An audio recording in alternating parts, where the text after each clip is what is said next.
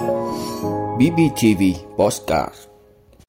Dư luận ủng hộ hạn chế phát sóng biểu diễn với nghệ sĩ sai phạm. Đề xuất thường trực ban bí thư là đối tượng cảnh vệ.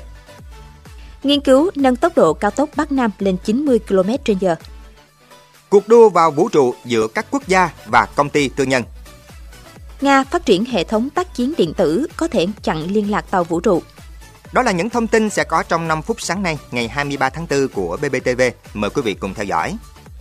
Thưa quý vị, dự kiến từ tháng 10 năm nay, nghệ sĩ và người có tầm ảnh hưởng Goals vi phạm pháp luật trái thuần phong mỹ tục, gây ảnh hưởng không tốt đến xã hội sẽ bị hạn chế các hoạt động, phát sóng, biểu diễn, quảng cáo. Đây là tinh thần của chương trình quản lý người nổi tiếng trên mạng xã hội do Bộ Văn hóa, Thể thao và Du lịch phối hợp cùng Bộ Thông tin và Truyền thông thực hiện. Thông tin này đang nhận được sự quan tâm và ủng hộ của dư luận, bởi đây là cách để săn đe, đồng thời là biện pháp góp phần làm trong sạch môi trường hoạt động nghệ thuật. Trên mạng xã hội, không ít nghệ sĩ, người nổi tiếng có những phát ngôn không phù hợp, tung tin giả, quảng cáo sai sự thật. Những sai phạm có hệ thống lặp đi lặp lại nhiều lần, gây bức xúc dư luận, tác động tiêu cực đến xã hội trong thời gian dài vừa qua. Do đó, kế hoạch hạn chế phát sóng, biểu diễn, quảng cáo đối với những nghệ sĩ, người nổi tiếng vi phạm pháp luật, trái thuần phong mỹ tục đã nhận được sự ủng hộ đồng tình từ nhiều người dân, kể cả giới nghệ sĩ. Theo các chuyên gia, quy trình xử lý nghệ sĩ cần dựa theo mức độ vi phạm của từng cá nhân, vừa đảm bảo tính răng đe nhưng cũng cần yếu tố nhân văn để không lãng phí các tài năng nghệ thuật. Hiện Bộ Văn hóa, Thể thao và Du lịch đã xây dựng dự thảo quy trình xử lý, hạn chế phát sóng, biểu diễn quảng cáo đối với nghệ sĩ, người có tầm ảnh hưởng, có hành vi vi phạm pháp luật, trái thuần phong mỹ tục và đang lấy ý kiến Bộ Thông tin và Truyền thông, Bộ Công an để hoàn thiện trước khi ban hành vào tháng 10 tới. Năm 2021, Bộ Văn hóa, Thể thao và Du lịch đã từng ban hành quy tắc ứng xử của người hoạt động trong lĩnh vực nghệ thuật. Tuy nhiên, bộ quy tắc này chỉ mang tính định hướng, chưa có tính hiệu quả do thiếu chế tài xử lý. Kỳ vọng, quy trình xử lý lần này tiến tới sẽ được cụ thể hóa trong luật, có phần hướng tới một nền văn hóa lành mạnh, tích cực và chuyên nghiệp hơn.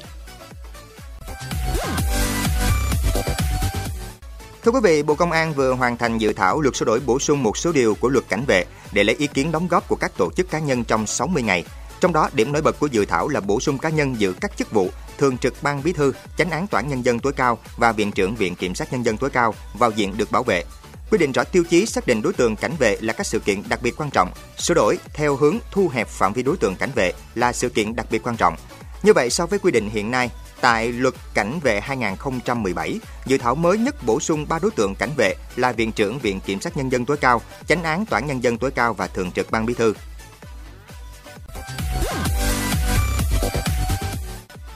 Thưa quý vị, Bộ Giao thông Vận tải vừa đề nghị các đơn vị ra soát giải pháp kỹ thuật hệ thống an toàn các đơn vị điều chỉnh thiết kế chú trọng tại các dự án đã hoàn thành như Cao Bồ Mai Sơn và sắp khai thác như Mai Sơn quốc lộ 45, Phan Thiết Vĩnh Hảo để nâng tốc độ khai thác một số đoạn cao tốc Bắc Nam 4 làn xe lên 90 km/h thay vì 80 km/h.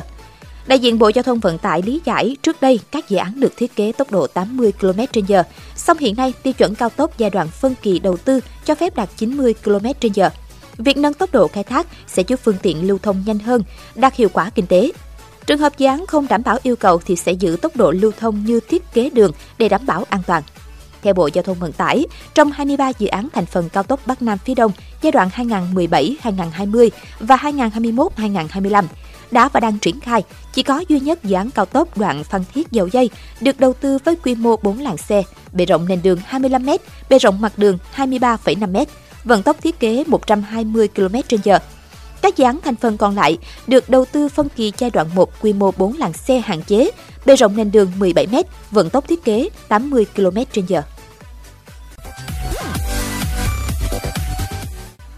Thưa quý vị, ngành hàng không vũ trụ từ chỗ chỉ là sân chơi riêng của các công ty nhà nước của các quốc gia sở hữu nguồn vốn lớn, nay đang ngày càng mở rộng cửa cho các công ty tư nhân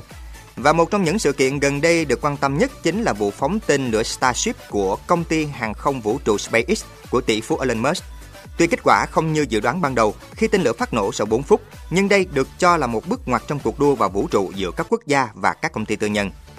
Tên lửa Starship, tên lửa lớn nhất thế giới nổ tung cùng với đó là 10 triệu đô la Mỹ cũng tan thành mây khói. Nhưng 10 triệu đô la Mỹ chỉ là chi phí cho một cuộc phóng tên lửa, Vụ phóng tên lửa là thành quả của một dự án dài hơi được tỷ phú Elon Musk dồn hết tâm huyết trong suốt nhiều năm qua.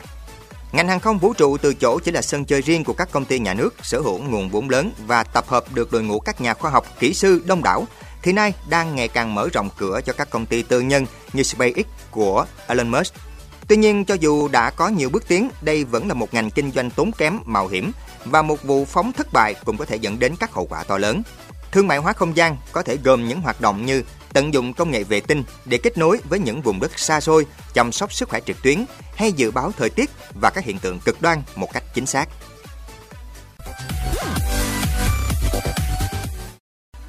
Thưa quý vị, Nga đã phát triển một hệ thống tác chiến điện tử EW mới có khả năng làm gián đoạn liên lạc của tàu vũ trụ trên quỹ đạo địa tĩnh. Theo hãng Sputnik, đây là hệ thống tác chiến điện tử tốt nhất trên thế giới. Nó có thể hoạt động trong quỹ đạo địa tĩnh cao khoảng 36.000 km trên mực nước biển. Hãng Sputnik không tiết lộ chi tiết về hệ thống EW mới, nhưng cho biết sức mạnh của các bộ phát ở tầm ngắn không chỉ cho phép triệt tiêu mà còn vô hiệu hóa vĩnh viễn thiết bị điện tử của đối phương. Thông tin này được đưa ra khi lực lượng vũ trang Nga kỷ niệm ngày lực lượng tác chiến điện tử EW được tổ chức từ năm 2006 theo một xác lệnh do Tổng thống Nga Vladimir Putin ban hành. Hiện tại, quân đội Nga được trang bị nhiều hệ thống EW tinh vi, bao gồm Krasuka, Moscow, Infona, Lear và Triad. Một số hệ thống được sử dụng trong chiến dịch quân sự đặc biệt của Nga ở Ukraine. Được dùng phổ biến nhất là loại EW gây nhiễu nhằm hạn chế khả năng trao đổi thông tin của đối phương – EW sẽ ghi đề lên đường truyền vô tuyến hoặc gửi tín hiệu để ngăn chặn sự phát hiện của radar hoặc truyền thông tin sai lệch của đối phương. Cảm ơn quý vị đã luôn ủng hộ các chương trình của Đài Phát thanh truyền hình và báo Bình Phước. Nếu có nhu cầu đăng thông tin quảng cáo ra vặt, quý khách hàng vui lòng liên hệ phòng dịch vụ quảng cáo phát hành số điện thoại 02713 887065. BBTV, vì bạn, mỗi ngày.